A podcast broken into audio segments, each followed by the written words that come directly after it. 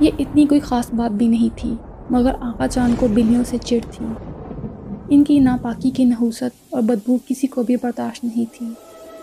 مگر جانوروں کو کون روک سکتا تھا؟ وہ بلی ہمارے لون کی کیاریوں میں اکثر بیٹھی ہوتی تھی۔ ہم سب ہی نے ایک بات محسوس کی تھی کہ وہ ہمیں ٹکٹکی باندھ کے دیکھتی رہتی تھی۔ ہم جب بھی لون میں بیٹھے یا بچے کھیل رہے ہوں، ہمیں اس کا دیکھنا بہت پر اثرات، ناگوار لگتا تھا۔ اسے بھگانے کی ہر ممکن کوشش کی، مگر کوئی طریقہ کارگر نہ ہوا۔ آغا جان کی غیر موجودگی میں اکثر خان سرما سے کہہ کر میں اسے دور دلوا دیتی۔ بے زبان جانور ہے، رحم آ جاتا تھا مجھے۔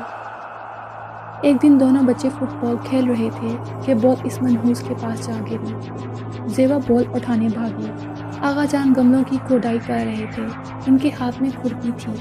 زیبا جیسے ہی بال لینے کیاری کے نزدیک گئی، وہ بلی زیبا پہ حملہ آور ہوئی اور آغا جان نے کچھ سوچے سمجھے بغیر ہاتھ میں پکڑی کھرپی اس بلی کو ماری۔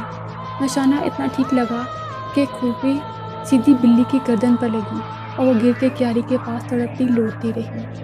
بچے بری طرح سہم گئے تھے۔ بلی رو رہی تھی۔ وہی منوس آواز۔ سنی ہے نا آپ نے؟ میں نے کسی معمول کی طرح سر اس بات میں ہلایا۔ بلی روتی رہی۔ ہم میں سے کسی کی ہمت نہ تھی کہ اسے اٹھاتے۔ آغا جان نے چونگی دار سے کہا کہ ایک بوری منگوائی اور چونگی دار سے ہی اس بلی کو بوری میں ڈلوا کر کہیں پھنکوا دیا۔ آغا جان اسے مانا نہیں چاہتے تھے۔ بس سب کچھ اتنا اچانک ہوا کہ سوچنے کا وقت ہی نہ ملا۔ اس رات زیبا بہت ڈرتی رہی اور اسے بحران ہو گیا۔ ہم بہت پریشانی میں آ گئے۔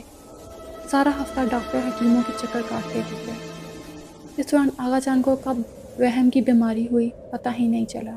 زیبا کی صحت یاب ہونے کے بعد میں نے غور کیا۔ وہ اکثر بیٹھے بیٹھے چونک جاتے اور اپنے آگے پیچھے دیکھنے لگتے جیسے کچھ ڈھونڈ رہے ہوں۔ کبھی کمرہ کھول کے تلاشی لیتے، کبھی کھڑکی کھول کے دیکھتے راتوں کو اٹھ کر بیڈ کے نیچے صوفوں کے نیچے جھانکتے۔ مجھے یہ سب بہت عجیب لگ رہا تھا۔ ڈاکٹروں کی محنت رنگ لائی۔ زیبا صحت یاب ہونے لگی۔ آغا جان اسے ایک پل اکیلا نہ چھوڑتے ایک دن صبح کوئی گیارہ بارہ کا وقت ہوگا آغا جان اور زیبا معمول کے مطابق لون میں کھیل رہے تھے۔ میں وجہات کے ساتھ باہر گئی ہوئی تھی۔